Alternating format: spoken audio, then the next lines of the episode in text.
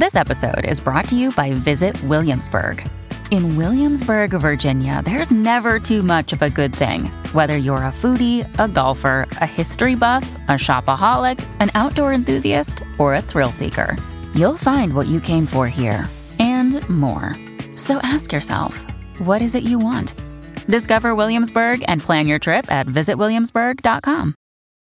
When you need mealtime inspiration, it's worth shopping Kroger, where you'll find over 30,000 mouthwatering choices that excite your inner foodie. And no matter what tasty choice you make, you'll enjoy our everyday low prices, plus extra ways to save, like digital coupons worth over $600 each week. You can also save up to $1 off per gallon at the pump with fuel points. More savings and more inspiring flavors make shopping Kroger worth it every time. Kroger, fresh for everyone. Fuel restrictions apply. Welcome to the New Books Network. Hello, I'm Nathan Smith, host for the New Books Network. I have the pleasure today to speak with Kelsey Klotz, lecturer of music and the assistant dean for inclusive excellence for the College of Arts and Architecture at the University of North Carolina at Charlotte. Um, today we're going to talk about her new book, Dave Brubeck and the Performance of Whiteness, which was just published by Oxford University Press earlier this month.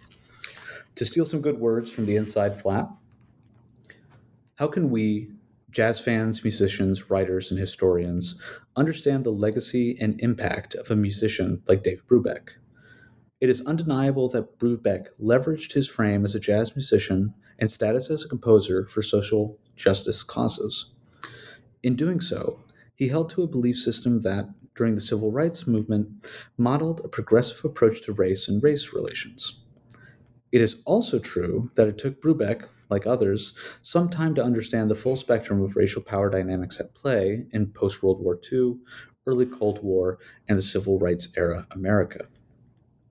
Dave Brubeck in The Performance of Whiteness uses Brubeck's performances of whiteness across his professional, private, and political lives as a starting point to understand the ways in which whiteness, privilege, and white supremacy manifested in mid century America.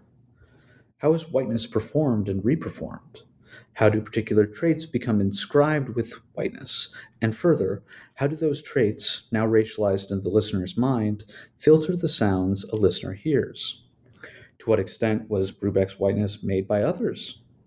How did audiences and critics use Brubeck to craft their own identities centered in whiteness? Drawing on archival recordings, or uh, records, recordings, and previously conducted interviews, author Kelsey Klotz listens closely for the complex and shifting frames of mid century whiteness and examines how they shape the experiences of Brubeck's critics, audience, audiences, and Brubeck himself. Throughout, Klotz asks what happens when a musician tries to intervene, using his privilege as a tool with which to disrupt structures of white supremacy, even as whiteness continues to retain its hold on its beneficiaries. Uh, and with that, Kelsey Klotz, welcome. Thank you so much. I'm happy to be here. Great. Uh, can you can you start us off by um, telling us a little bit about yourself and how you got into this project? Absolutely. Um, I think this project kind of fundamentally starts in the place that a lot of uh, I think a lot of projects start um, for early career scholars. It started uh, in a in a graduate seminar, and when when I was working on my PhD at Washington University in St. Louis. Um, I was writing a paper on the Lewisohn Stadium concerts. There was one particular concert that Dave Brubeck did with Louis Armstrong, and I thought that that was a really interesting combination of of artists and performers.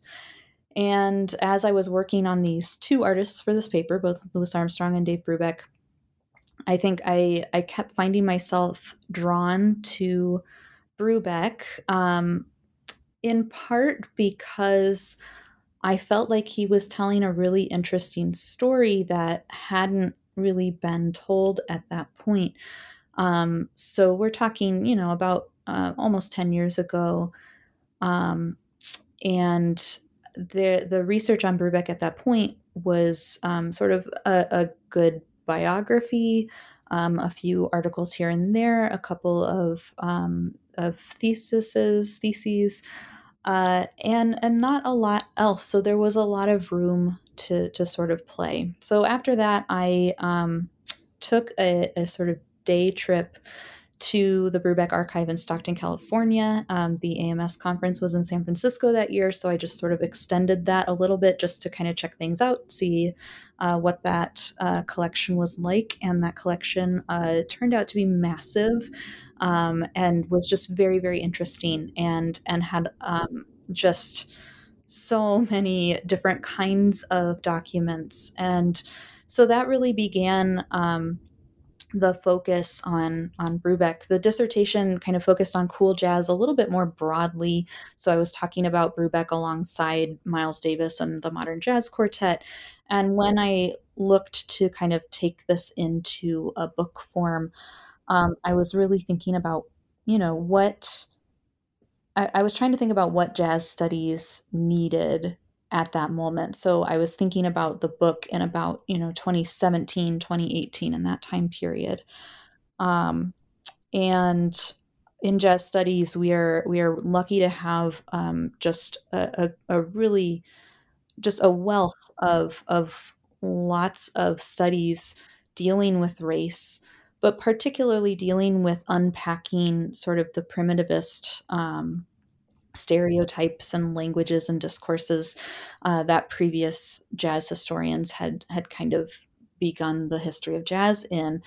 And there wasn't sort of a sustained look at whiteness. And particularly in 2017 2018 in the um, kind of after after the the killing of michael brown as Black Lives Matter was becoming um, more and more of a, of a movement, it didn't feel like we needed another white scholar to talk about blackness. Um, and so I um, decided to to kind of take Dave Brubeck and and continue down that path and really think about uh, what it means to analyze whiteness in jazz studies.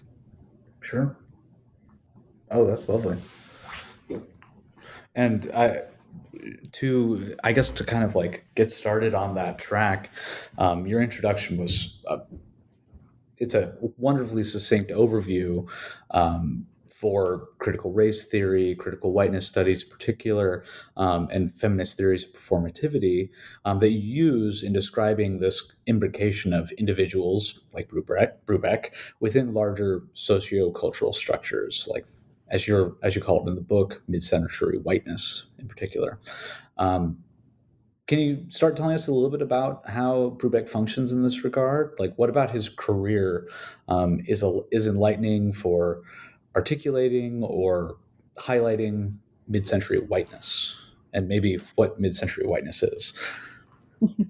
Absolutely. So in the in the introduction, what I'm trying to do is kind of explain um, that whiteness can be theorized as a performance. So essentially, these sort of spoken and unspoken rules, behaviors, speech acts that um, white people define, they redefine them um, over the course of centuries. And so these behaviors and, and acts sort of constantly recirculate as habits, they build on the performances of other folks and they understand the the racialized body or the racialized institution um, as a site of legacies and behaviors and acts that again they they build um, constantly on on one another.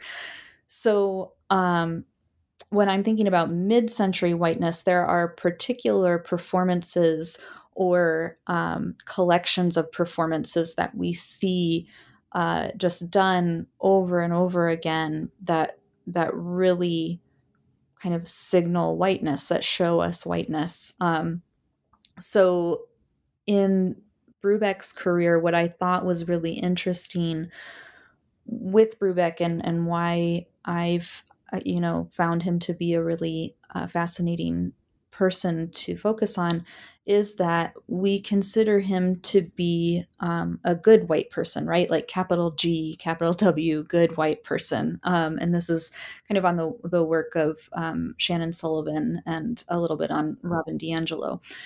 Um, but we consider him to be that way because he he sort of um, performs certain acts of goodness. He performs um, certain acts of what we might call now anti-racism um, but he's also at the same time that he's uh, sort of becoming really invested in the civil rights movement, he is also at the same time still embedded in a white supremacist structure, uh, whether that is society writ large or the music industry more specifically, that um, his performance is always going to be um, sort of mediated by everything that's going on around him.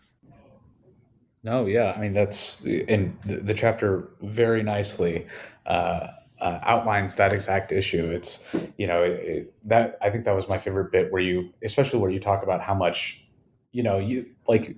I think there's a bit where I, what do you what do you call it like loving and seeing Brubeck perhaps was the end of the introduction. So it's something to that effect where you just talk about your own relationship with doing this. Oh, loving Brubeck. Yeah, here it is on page 29.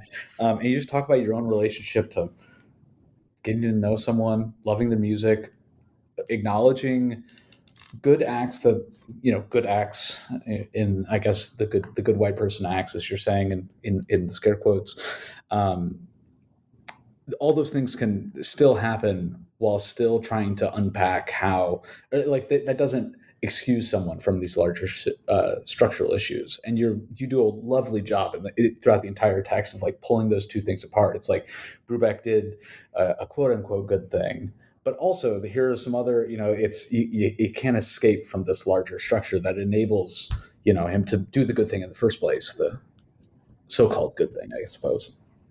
Yeah.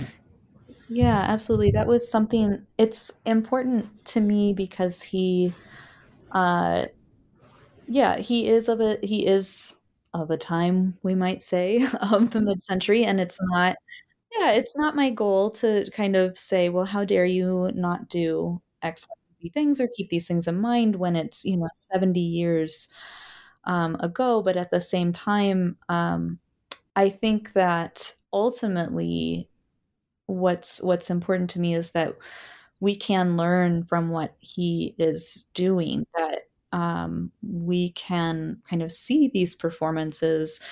Um, and by performances, by the way, I don't necessarily mean them to be disingenuous in any way. Um, they might be incredibly thoughtful and incredibly um, meaningful to that person, but they are still sort of when viewed collectively, something that we see sort of performed by white people and over and over again. But that these performances are um, something that we can continue to learn from and i think that he in particular does his career has so many places where we we have have those moments that of of really a, a kind of thoughtful reflection on on what he's doing and um and what he might have otherwise done. Yeah oh, lovely um, all right, to, I guess to jump jump into some of these performances um, and some of the some of the tensions and the historical details. Um, so your first chapter, which I should add, um, as someone who recently led discussion sections on the Dave Brubeck Quartet in conjunction with the Modern Jazz Quartet for a, a the jazz history class, um, TFing with Michael Veal. Um, I found this first chapter like it was the perfect uh, coincidence, you know, of, of having to having to lead this discussion like breakout group while being able to review your book and your your text was invaluable in helping you know articulate um, articulate and differentiate between these two groups that are so often just kind of lumped together as oh yeah here's that cool quasi contrapuntal third stream thing. Um, so on a personal level it was the right time, and I love this chapter. Um, but to, to, to, open it up to the to our listeners, um, so how did the critics, like jazz critics in particular at the time, leverage terms such as swing, counterpoint, fugue, etc., in characterizing and thus racializing these two different groups. Absolutely. It was really all about who they used those terms to describe. And sort of again and again in my work on cool jazz broadly, um, it was sort of kind of looking first at okay, how are these jazz critics describing cool jazz? Um, and it was again and again sort of using terms from European classical music or describing it to your uh, with European classical music or composers.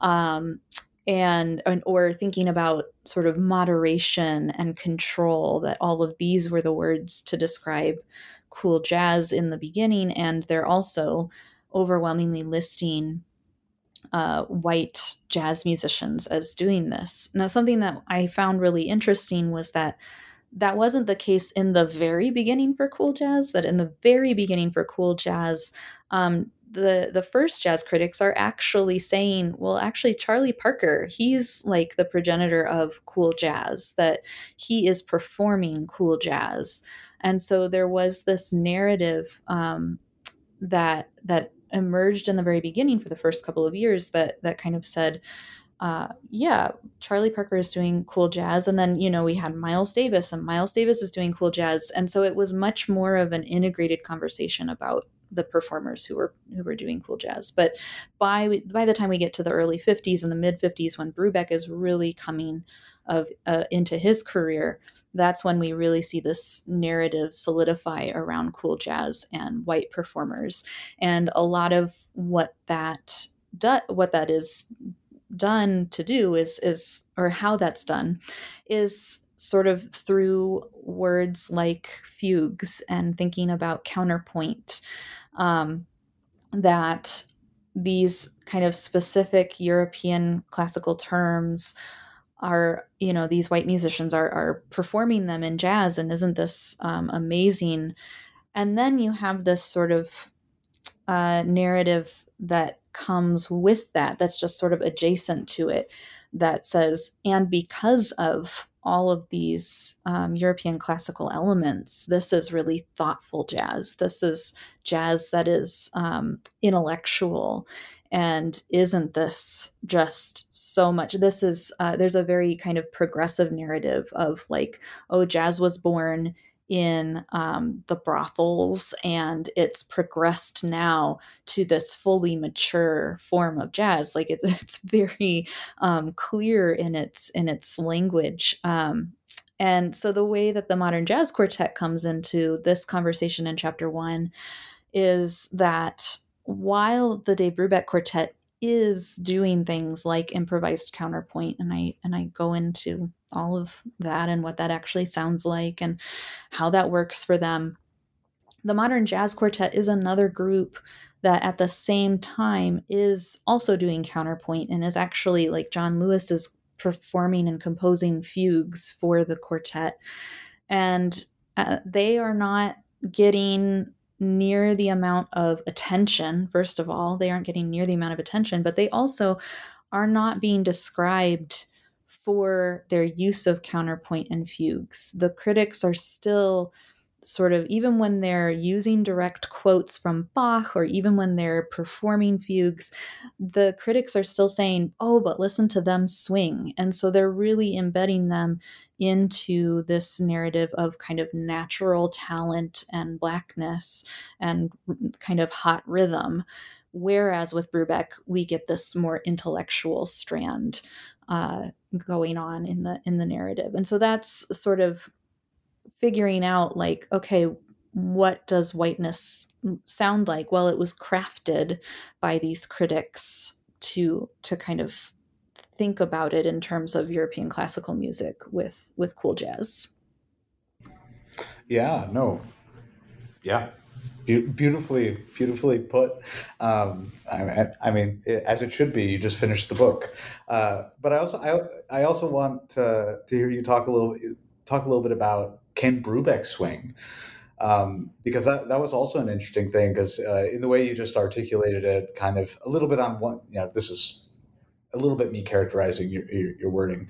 Uh, so like the terms like counterpoint and fugue were used to uh, be coded or to signify whiteness. um, intellectual refinements, you know, the Western classical tradition, blah, blah, blah. Um, whereas swing kind of often carried that kind of essentialist, uh, primitivist uh, notion of blackness. But Brubeck himself also had kind of an interesting relationship in his own reflections on whether he swang or not. Uh, so, can you say a little bit about that?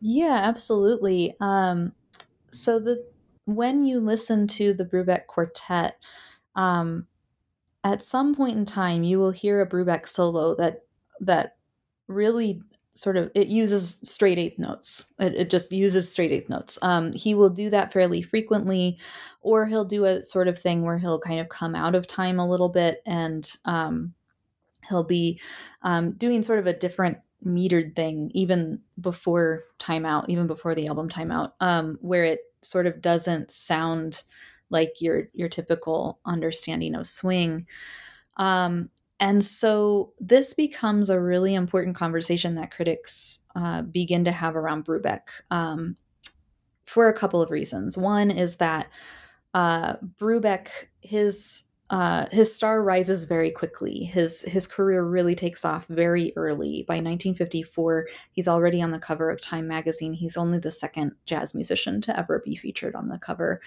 Um, and so critics are wary of him. And one of the ways that they sort of voice that wariness is by talking about whether or not he can swing and critics kind of land all over the map on this. Um, generally, the critics who think that Brubeck got too famous too fast uh, will also say that he does not swing and therefore he lacks like a fundamental feature of jazz.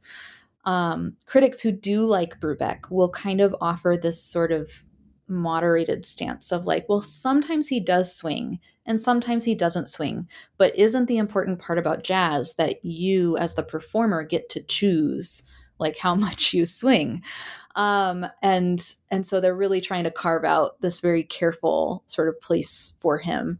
And Brubeck himself kind of says, uh, basically the same things. I he says I I would say that I swing all of the times, but sometimes it's more than others. Um, and so he really uses a sort of variable definition of swing to to kind of carve a place for his music in the legacy of jazz history because uh, by the 1950s this is this is incredibly important you have to be able to swing to be considered a uh, an important jazz musician. So he also needs to sort of craft that narrative around swing. And the critics sort of also um, they know. I think I don't know if, if it's sort of totally conscious or not, but but everyone knows that swing is sort of the fundamental element of jazz that and that if you're saying that someone doesn't swing that is a sort of important charge um, and yeah. it is a way to sort of discredit him Oh no, absolutely, and yeah, I've been as I as I was telling you, a, you know, a little bit over the email exchange. I I look at whiteness of a of a different sort a little bit earlier in jazz history. So I've been like going through a lot of like Hugh Panassié's, uh, the French critic, uh, and swing is like the concept, and he he's at. It's not it's not always just so easy as oh here's straight eighth notes that that that that and here's swing eighth notes, da, da, da, da. You know, it's not quite the, it's, it's a whole almost ineffability thing going on. And it's, and for, for much of it, it's, yeah, it's, it is the best way to signal that this person doesn't belong if you say that they don't swing. So it's a yeah, very and, operative term. Yeah. Yeah. And the thing is in these, in these, uh, conversations and there, there's really, there's like a span of four months where just, critics are like one after the other, kind of sharing what they think about Brubeck. Um, and they're they're not defining swing either when they're saying that he doesn't swing. They they just sort of say he doesn't swing. And so we're left to sort of assume what they might mean by that. And so it's sort of, okay, I think you mean the relationship between eighth notes. But then when you hear sort of black musicians talking about Brubeck and if he swings or not, and they're and they're mixed. Um, like some folks are, are saying yes he does, and some some are saying no he doesn't. But um, they're they will also tend to go toward this toward the idea that yeah, swing is something fundamental to Black communities performing jazz. Um, and so there is sort of a different type of ineffability um, that they want to claim ownership of um, as well. Mm-hmm. No, absolutely. Um, to, to, I guess to open it up a little bit to uh, the communities that Dave Brubeck kind of wanted to, well, whether he personally himself wanted to, um, or how he was just marketed. Um, in chapter two, you, you turn a little bit toward how he functioned within like a larger public sphere um, that was emerging in the mid-century. So, what kind of uh, what kind of new audiences did he bring into jazz, or was narrated as bringing into jazz? Yeah, this is all the respectable folks um, that if in chapter one where I'm primarily talking about how critics are sort of building this narrative of intellect around Brubeck and other white cool jazz musicians, that in chapter two we see how that um, narrative of intellect is also imbued with this kind of side narrative of respectability that um, he uh, again a lot of critics um, uh, some jazz critics but in this chapter i'm mainly focusing on sort of mainstream music critics that they see brubeck as being very unique in the field of jazz because he's respectable. Um, so that means that he can bring in people like housewives um, self-described housewives that they are um, an audience who has been interested in jazz and who wants to uh, be engaged in jazz in a number of different ways, whether it's kind of playing jazz, composing, um, studying, uh, you know, having ideas about you know different forms that jazz could take or just writing to their favorite musician. They they all of that is available in the brubeck archive that there were just so many letters from women and girls who uh, kind of wanted to talk about jazz with Brubeck. Um, and his respectability was was sort of part of the marketing for um, these self-described housewives. So he did a lipstick advertisement, and he says, you know, he he pretty explicitly for that one says the reason why I did this was so that we could spread the good news of jazz to people who hadn't heard it, like the Vogue readers. So he has this very clear idea that, like, oh, we can we can pull people in and we can kind of welcome them in, and I can do that. Um, he's the first jazz musician to perform at the Music Educators National Conference, to be invited to perform there. Um, and and so he can kind of present this image of respectability and that audience can feel themselves like they don't need to worry about this jazz because he of his respectability so his respectability becomes part of their own performance of whiteness in many ways. Yeah, yeah, no, it's definitely it's where the the audience in some sense can have some kind of personal they use him as a, a prop to you know uphold their own identifications and their own uh, um, respect, respectability and whiteness without using precisely those words per se.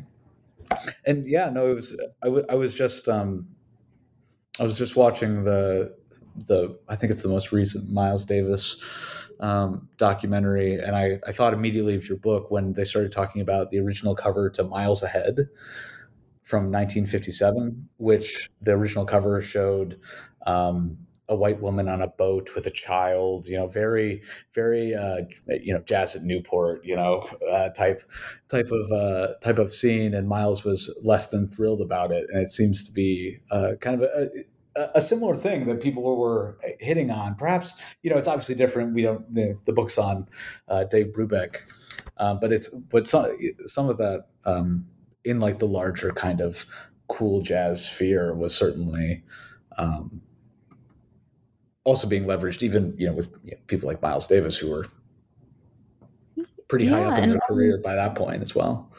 Yeah, and we, I mean, I don't talk about this as much in the book, but you can look at sort of the covers that Brubeck is doing, and it's sort of in the late 50s, he starts incorporating a lot of modern art onto his album covers. And so that's um, pretty, pretty, uh, you know, pretty much linking visually his, his music to some of those other, another strand of sort of intellectualism um, in, in that sphere as well. Yeah, no, and, and I, in a similar vein to uh, the second chapter, where you, you know, you also talk about um, uh, his his involvement with uh, the Playboy magazine and that type of like respectable masculinity, and his his kind of uneasy relationship to the high life, um, and how he positioned himself as kind of a family man. Um, I was wondering if you could tell us a little bit uh, about something that you mentioned earlier, which you pick up in the next chapter about the Time magazine covers, right? Which seems to be touching on related issues. So, as you kind of mentioned, there he was the second, I believe, of four four jazz musicians from the time period, um, and the first one being Louis Armstrong in 1949, uh, then Dave Brubeck. Uh, mm-hmm. Was that 54? That was 54, yeah. 54. And then he's followed by Duke Ellington and Thelonious Monk uh, a few years later. Um, can you tell us a little bit about how that, his, his circulation within Time magazine and how that plays into uh, this larger audience and, and jazz history for that matter? Yeah. So in both chapters two and three, I, I would say that you're right. I am really interested in how the mainstream press is talking about jazz. So I, I, sort of move away from the jazz press because Brubeck is someone who is, in many ways, at the nexus of jazz and popular music, and then um, particularly later on, classical music. Um, and so he gets written about quite a lot, um, and very early on in these mainstream uh, publications. Uh, so in chapter two, we're looking. I look at Playboy and um, Esquire alongside sort of the ladies' home journal and women's companion home women's home companion and vogue and you know these are those are the types of places that i'm looking in chapter two um, where i really kind of bring in gender and and kind of what respectability means in very different ways but in chapter three i'm i really focused in on the Time magazine article uh, for Brubeck and for the other jazz musicians that appeared in mid century. Um, because, and I would say that actually what really uh, motivated me to get into chapter three, into the time covers, was really the covers, not necessarily um, the the stories at first. So when you look at all four covers, um, next to each other. So you have Louis Armstrong, Dave Brubeck, Duke Ellington, and Thelonious Monk. The only um, figure that is looking directly out of the image is Dave Brubeck, that the other three musicians are all sort of looking off to the side or they're they're in some way just not there it's not a direct kind of gaze straight out of the cover. And i thought that that you know, it was my initial inkling that that feels like it's saying something about sort of who is allowed to sort of make eye contact um, in this way with the cover. Um, so I did some more work, kind of just looking at the time covers of those years, and um, found that overwhelmingly, um, of course, uh, black figures were represented far less on the cover of Time magazine anyway. But of those who were um, sort of presented on the cover of Time magazine, there were only three who ever sort of were allowed to look straight out. So one was James Baldwin, Althea Gibson was another, um, and then uh, I think uh, Muhammad Ali was the third. And um, it became very clear to me that while white figures were sort of allowed on the cover of Time magazine to look in any other in any type of way to the side, out to the front, whatever, um, that it felt like the black gaze was much more controlled. Um, and so when I followed that into the stories, into the cover stories, um, what I found was actually sort of even less agency for the black performers who were um, covered than there was for Dave Brubeck. That um, basically the the time author came into the Brubeck interview even with certain expectations of what a jazz musician would act like or do or say, and Dave Brubeck did not fulfill those expectations. Um, and the the author sort of adjusted his perception and said, "Oh, well, what an interesting and unique jazz performer." Whereas, sort of the uh, the authors for Louis Armstrong, Duke Ellington, and Thelonious Monk write about them in these very sort of stereotypical ways that really tie into um, legacies of blackface minstrelsy stereotypes.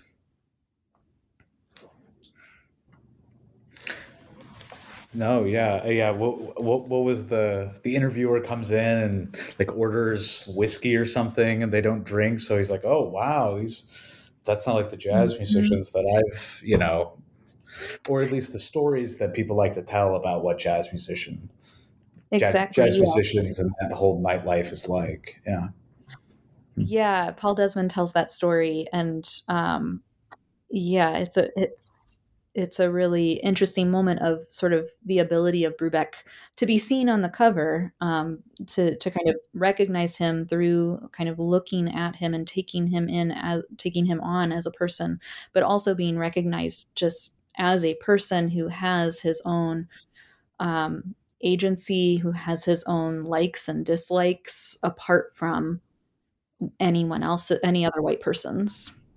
Right. Yeah. Yeah. yeah. Right. Interesting. So uh, uh, later on in his career, as we've kind of touched on a number of times, or I guess I should say the first three chapters, as you've kind of positioned them, are talking a little bit about um, his reception, his deployment in marketing, his uh, claims to respectability, his claims to other quote unquote new audiences. Um, but in the second or the last two chapters, I suppose, mm-hmm. uh, you turn more directly toward Brubeck's inv- involvement in civil rights and some of the, you know, for, there are many actors going on here, but some of the more directed, uh, self-conscious actions that he took. Um, so could you could you walk us through a little bit about the issues of integrating or segregating his quartet and why that mattered for whom, etc. Yeah.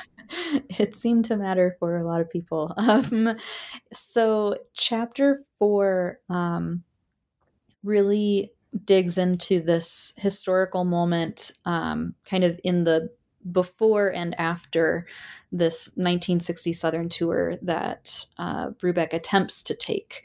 So he is meant to take a tour in the early spring or kind of late winter of 1960. Um, and uh, this is uh, arranged by um, you know a booking agent through a, a, group of southern schools. So this is a very um, kind of sought after type of tour because the tour pays a little bit more. And because it's being it's block booking um, because they're booking as a block in one particular region of the united states the travel is sort of less onerous um, and more convenient. Um, so you're not sort of going all the way across the country. And the travel costs are included. So there are lots of different ways that he's he's going to make really good money on this particular tour. Um, and they get to um, January of 1960, and the tour is going to happen in late January. And all of a sudden, you see in the in the archive you see the itinerary cut by half. So there are originally 25 schools, and 11 schools drop off of the itinerary. And then you start to see correspondence um, in the archive um, about sort of, okay, well, we need to figure out what's going on with the other schools. And so what had happened was they had sent the promotional material to these schools at the beginning of January, and the schools finally saw for the first time that Brubeck had an integrated quartet. So he had himself on piano, Paul Desmond on saxophone, Joe Morello on drums. Both Joe Morello and Paul Desmond are white, and then Eugene Wright on bass, and Eugene Wright is black. Eugene Wright joined the quartet in um, uh, for the European tour in in in the State Department tour in 1958. Um, so he's actually been with the quartet for a while, um, but he is new, sort of in the U.S. to the quartet, and new in in sort of recording with the quartet. So uh, people the, people just didn't know that he had an integrated quartet at that point. Um, and uh, so the, first 11 schools drop off the itinerary. They tell the remaining schools, the remaining 14 schools, like, hey, by the way, just we want to be explicit. We are an integrated group and we are not going to replace Eugene Wright. We will be an integrated group. Um, and uh, an additional uh, 11 schools uh, also drop, um, leaving only three of those schools. So this chapter um, takes that moment as the starting point, and then it sort of backs up and kind of explains how Brubeck got into um, into civil rights protesting, um, into this big moment of sort of refusal of we are not going to replace Eugene Wright. Um, it documents a couple of of different, m- mostly smaller moments. Um, and then it sort of then fast forward a little bit to okay now he's had the 1960 tour what uh, what does he do after that, and how does he get back into the South? Because Brubeck um, pretty is pretty clear that he does want to play in the South. I mean, I, I titled the, the, the kind of front part of the title of chapter four is "We Want to Play in the South." Um, he's very mm-hmm. clear that he knows there is an audience for him in the South, and he wants to get to that audience. Um, and uh, so it, it, sort of talks about uh, the booking agent who's sort of responsible for the southern region. It talks about um, how quickly uh, the Brubeck Quartet kind of made its way back into formerly formerly segregated institutions, sometimes within a matter of months, um, and often they were the first integrated group to perform at formerly segregated universities. Um, and so there you know there's a lot of danger there and so where we sort of end that chapter is thinking about um, racial capitalism um, and thinking about the ways in which the music industry was not set up to support um, integration in, a, in an important way. It wasn't set up to support Brubeck's actions. Um, so we're talking about um, a forty thousand dollar tour that he would have gotten in that time. Now it would be around four hundred thousand or a little bit more with inflation. Um, and he was able to recoup eighteen thousand of that mm-hmm. tour. Um, so less than half of what he was planning to receive. Um, so yeah, I, I, think I'll pause there. We all, I also talk about the two albums that he makes in this time yeah. period that are specifically geared towards Southern audiences. He is Southern, not yeah. sort of being mm-hmm. subtle about no, that. No, no, he no. It is it is pretty pretty. There's there's a market that he is trying to uh, to to draw for sure. Yeah, including including as as you as you detail, um, you know, leveraging Eugene Wright and and sometimes as you also just noted in sometimes very dangerous ways you know ta- taking him into institutions that wh- whether he knew explicitly or not, depending on who had the itinerary and who was you know handling all the books, taking him into these uh, um, places where it like should there be a problem at one of these universities it would be eugene that would be experiencing some some of the most danger um, aside from the financial loss but for the entire quartet. But but he also uses and as you also detail his deployment and what got me into this uh, this roundabout um, was the lovely description of Eugene's playing on those albums and some of the ways in which they positioned bass solos in such a way to try to kind of highlight some of these tensions and or perhaps ameliorate some of the tensions Yeah, I found that to be really interesting as well. That um, typically the bassist in the Brubeck Quartet was sort of never featured too much. And Brubeck also seems to have been pretty picky about bassists. Um, there's this uh, like document in the archive called Principles and Aims of the DBQ of the Dave Brubeck Quartet, and it's dated 1954 and it's meant to be very general like here's the type of music we want to do and but very quickly all of the bullet points start talking directly to the bassist in like and when i say directly i mean he actually names the bassist and says no you are not supposed to play this type of bass line and the reason is because Brubeck would often do like a stride thing, or he might do his own bass line while the bassist is playing. Yeah, so like the bassist is sort of Uh, he, I think probably from Brubeck's perspective, getting in the way of what he wants to do. And so he, when he is making that argument that he can't perform without Eugene Wright, I do think that musically he means that. And so he, yeah, in in that album is putting Eugene Wright front and center on the album covers and then giving him solos, performing his compositions um, and you know doing things like writing about what a wonderful person he is in the liner notes and sort of just across the board in these number of ways. But yeah it is also as i talk about in the conclusion to that chapter eugene wright is um, maybe a little bit ambivalent about um, his role in this kind of protest um, section. And while Brubeck got a lot of praise for um, for canceling that tour and for other things that he did, um, Eugene Wright, because he was a little bit ambivalent and he kind of said, you know, I trust. He basically said, I, I trust. I trust Dave. You didn't have to cancel that. I would have understood. Um, because of that ambivalence, um, a lot of uh, he got a lot of criticism from um, the black press, kind of saying, you know, you you need to be doing a little bit more to support us, um, and that was something that that many black, you know, Louis Armstrong faced that as well. Many black musicians were facing a lot of pressure to do something, and white musicians did not have that expectation whatsoever. Sure yeah, so that when they do do it, as in the case of Brubeck, it's it's it's that uh, the, the aforementioned good deed. You know, it, it's something it's something of marked. Whereas you know, for Wright, it's something that was expected of. Mm-hmm. You know. Mm. Mm-hmm. Absolutely.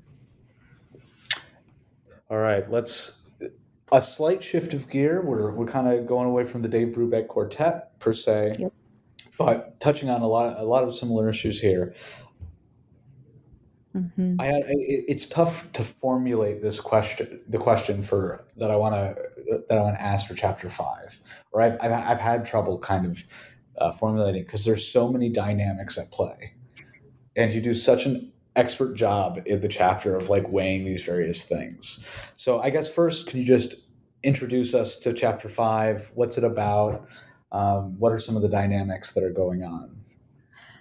Yeah, yeah. so chapter five is um, i think originally not a chapter i thought i was writing but it was one of those that it just this piece kept um, it just kept kind of nagging at me that no you're not you're not done. There, something needs to happen with this. So this piece it's a cantata called the gates of justice um, and he gets this commission and 68 and 69 and um, he uh, from a from a jewish rabbi.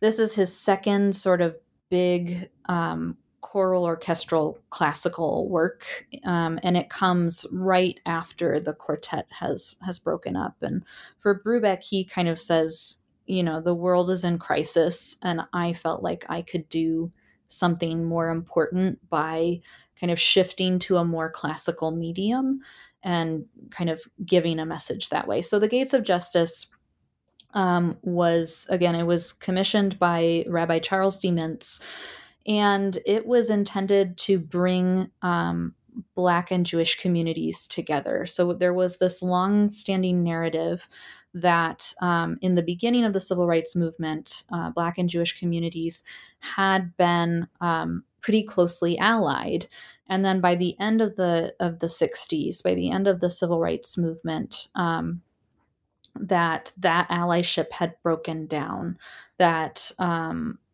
uh, in like black communities were much more interested in um, autonomy and in their own agency and in making decisions for themselves.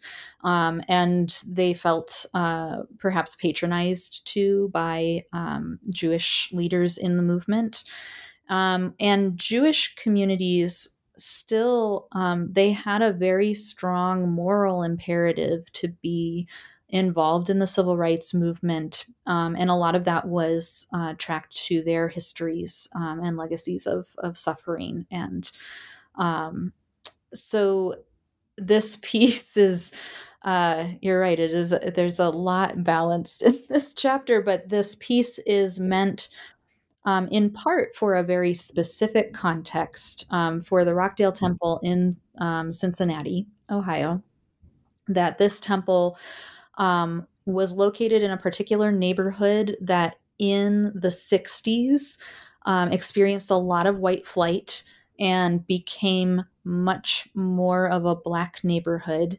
And by the late 60s, that temple, the they decide to move to uh, an almost entirely white neighborhood. So they moved from a neighborhood that was 92% black to a neighborhood that was 99% white in the late 60s. Um, and so part of what this cantata is meant to do is to remind that particular Jewish um, temple, those particular um, Jewish congregants, that uh, we've made this move. We we are dedicating this new temple. Um, but the civil rights movement is still ongoing, and we need to still continue to work on behalf of those who are suffering. Um, what I talk about in the chapter is I'm, I'm sort of constantly balancing sort of this cantata has a very kind of Jewish perspective um, because it's commissioned um, by Jewish rabbis. It's performed in a Jewish temple, and then it's performed at a broader Reform Jewish um, organization. Um, and so it's it's always sort of forefronting that perspective.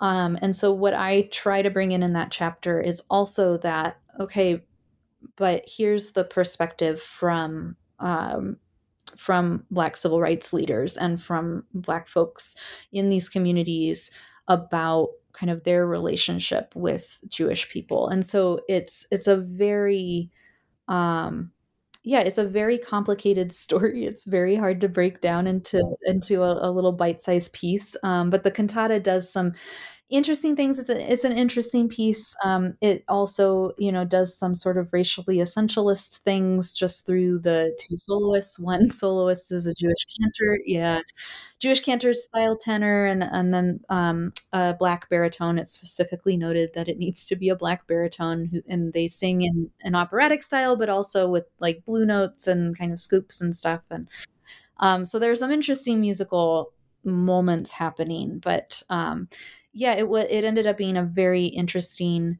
uh, a very interesting piece to kind of think about Brubeck at the end of um, the kind of formal civil rights movement and how he'd done all of these. He'd actually kind of done um, meaningful actions in the beginning of the movement, and then by the end, he feels that the way that he can most meaningfully participate is actually to sort of make a musical statement instead. Yeah, yeah. Yeah, which which you you know for for our listeners out there, the the text, uh, this chapter in particular, part of what makes it so dense is uh, as you've kind of, not dense, but uh, uh, complicated and like breaking it down is because you so nicely interweave like the larger structural narrative, like biography, who was working with Brubeck on you know, putting together or picking out texts from various um, sources, MLK speeches, the Torah, etc., the Bible, um, uh, some of uh, some of uh, his, his, I believe her wife wrote a couple. Te- his wife wrote a couple texts as well. It, um, yeah. Um, so, so you jump between like the, the very particularity of this specific piece and a close reading of the score, as well as jumping out to like these larger issues of like what are you know, you know looking at uh, uh, uh Baldwin's uh, thoughts on whiteness and uh, Jewish identity of people at the time in the 40s, 50s leading up, and your ability to not only follow and trace in like small analysis in microcosm in a certain sense the the work that's unfolding and try to unpack some of those racial dynamics but also threading it into this larger historical neighbor or uh, not neighborhood uh, uh, narrative. It, expertly done and that's why i was like how do i how, how to how to make how to bring that out in in a semi informal uh, podcast interview. Um but yeah. No so yeah i, yeah. I, I encourage i encourage our, our listeners uh, to look forward to that last chapter. It's a real delight. Um, not to not to mention you know as you also as you also mentioned um, as well as the um, you know it, it, I, I, believe it, it I, I I think it's around this time if I'm remembering correctly in uh, Nell Irvin Painter's uh, work I believe it's the third enlargement of whiteness is uh, mm-hmm. mm-hmm uh, was it Jewish communities and Italian Americans, I, I believe, perhaps, mm-hmm. and, yeah, so and Hispanic. But it's around this time, right? You know, so like mm-hmm. it's an interesting, it's an interesting time for Jewish identity at mid-century. Are they white? Are they not? Have they been included? Uh, can they benefit from it while still trying to stand uh, stand aside? And yeah, sorry, I didn't mean to mm-hmm. cover you up there. Oh yeah, no, that's a- absolutely. I think that was the part that I was um, kind of wanting to talk about and also be very careful about. Um, I am a person who was not raised Jewish, I was raised Catholic. Um, and so I was very um, careful about sort of the historical narrative, or at least I tried to be very careful about the historical narrative um, because I because what I really read was yes, this is a moment of for this Cincinnati neighborhood. This is a moment of white flight, and um, this uh, temple is participating in white flight. They're trying to sort of do that in an ethical way, I think, but they are ultimately doing that. And more broadly, this is, um, I, I think, a lot of Reformed Jews in particular are thinking about how do we distinguish ourselves um, as like not being just totally white Americans. We don't see ourselves that way, but we are increasingly being seen that way. And there's a lot of discomfort with with that relationship. Yeah, no, and you and it yes yeah yeah it, it, all of that is just all unfolded into one chapter you know, it's it, not to mention the fact that we have Brubeck here, kind of orchestrating both literally and um, mm-hmm. and uh, metaphorically this uh, this relation. Yeah.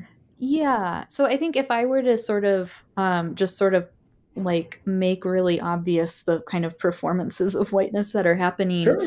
yeah, um, like it is about it is about Brubeck. That's why he's in the title. But Brubeck is really just the frame that he's a way to see other performances. So sometimes we focus on what he's doing and we say, we kind of point out, like, oh, these are ways that he's contributing to this respectability. But often it's really talking about how communities are using him in their own performances. Um, so it's not necessarily something that he, ne- he has all the control over how he's going to be viewed and how he's going to be used. So if we're looking at chapter one, we're looking at jazz critics, chapters two and three are kind of mainstream audiences and mainstream writers.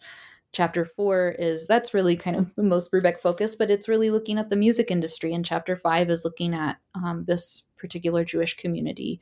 Um, so yeah, it's it's trying to kind of look at performances through the lens of Brubeck more than anything.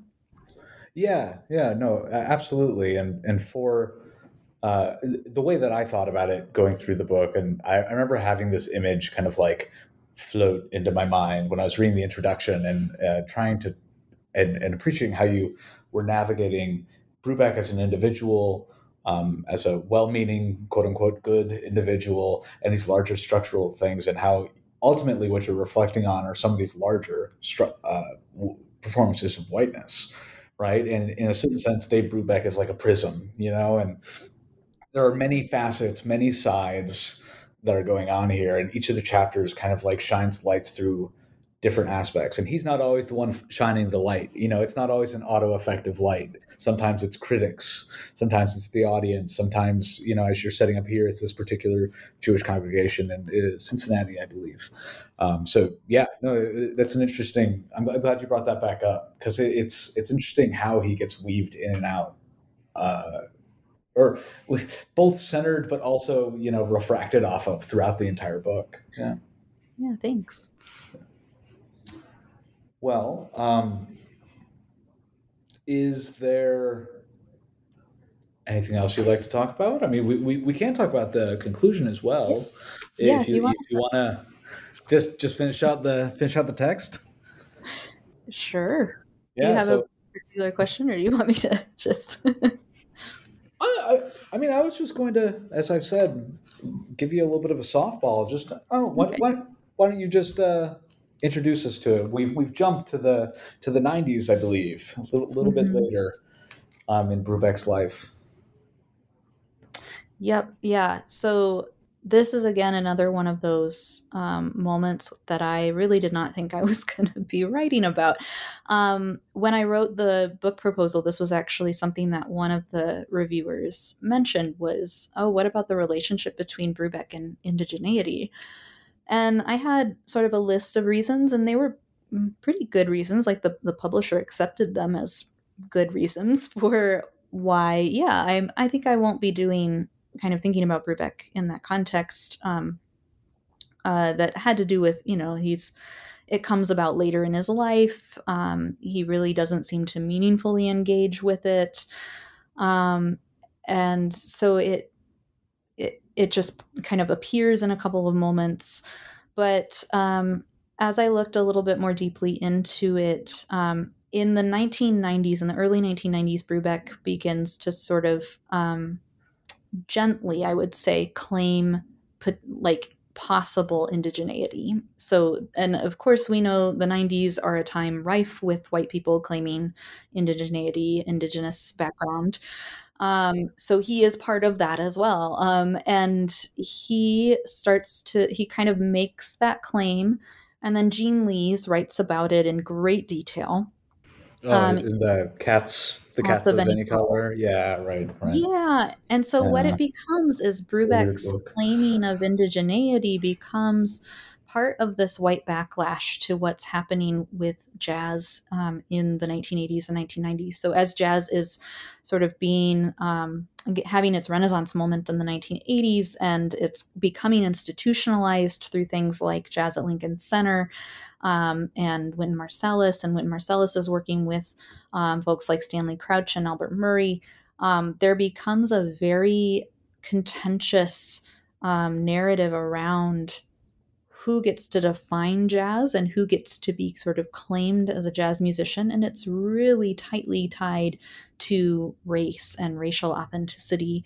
And a lot of white musicians and a lot of white critics and historians feel um, pretty uh, precarious. They, there's like a precarity that they experience of of like we are no longer the definers of this music, and so you have folks like um, like you have books like Cats of Any Color that are kind of explicitly yeah, lost chords that are explicitly advocating for like a more multicultural or a more white view of jazz. Um, and Brubeck sort of gets swept into this. You see him start to become, in interviews in this time period, he's not only talking about this potential indigenous background, but he's also um, kind of he's he's also kind of becoming very defensive about his race again in a way that I hadn't seen since the early 50s. Um, right. Yeah, the kind of so color blindness Yes. Yeah. yeah. He has, he kind of makes that return to colorblindness of that there's sort of no difference here or there shouldn't be a difference. Um, and it, it really is a reaction, I think, to um, what's happening in jazz more broadly in the 1990s that you, you kind of can't actually, you, that indigenous moment is actually a part of the 1990s discussion around jazz. Well, all right. Now that you finished this book, what are you what are, what are you off on now? Like what what do you have a new project that's that you're lining up? What are you how how are you spending your days now? And what, where can we look forward to hearing or or uh, seeing stuff by you again? Sure. Um, I am right now spending my days um, quite often either teaching or um, in uh, this uh, new position as an assistant dean for inclusive excellence. So, in a more um, administrative capacity. Um, and, uh, but when I look kind of toward the future and places that I want to go next, um, I think that kind of inspired by the housewives of chapter two. Um, yeah, they're they're really kind of talking to me, and I have a sort of interest in Marian McPartland, um, but I'm really thinking about jazz and gender and the ways that um, genres are are sort of constructed in within jazz and what authenticity looks like from a gender perspective. There's been a lot of good work, of course, by Sherrie Tucker, but then more recently also um, Nichole Rustin-Paschal um, and so I'm sort of excited to to join that conversation. Interesting. Yeah. No. Great. Yeah. I mean, I I know. Uh, I have big ears sitting on my sitting on my shelf, just waiting, begging to be read. I need to. I need to. I need to get to it. Um, in particular, as I as I've told you, mine mine focuses similarly um, as as you're kind of hinting at. a, I great, great deal of jazz literature centers upon you know either you know either people want to do like a the quote unquote great man narrative of stylistic innovations, um, or they want to talk about race. Um, but I guess in my own uh, definition there of bringing up the quote unquote great great man narrative, um, gender often gets um, or has been sidelined discursively within jazz studies. So yeah, yeah that would I, be yeah. yeah there's just a lot of you know i've had a lot of conversations with um, folks who teach jazz history who um, they just don't they don't necessarily know where to start or how to begin um, so that's really the that's really the impulse is okay let's let's continue to to kind of create um, resources for that absolutely absolutely that's beautiful mm-hmm. well Thanks. kelsey thank you so much this is the the book was a pleasure to read. It was a pleasure talking with you. Um, but if I'm not mistaken, you're on your spring break, right? yes, I am. so you should be relaxing somewhere on a beach, preferably. well, I just uh, got back from LA where oh. it you know snowed. Uh, of so, course. so my timing is just all over the place, but yes, yeah. there will be relaxing. all right.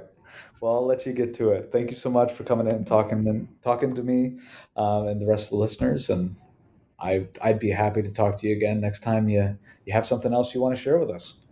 Great, sounds awesome. Thank you so much.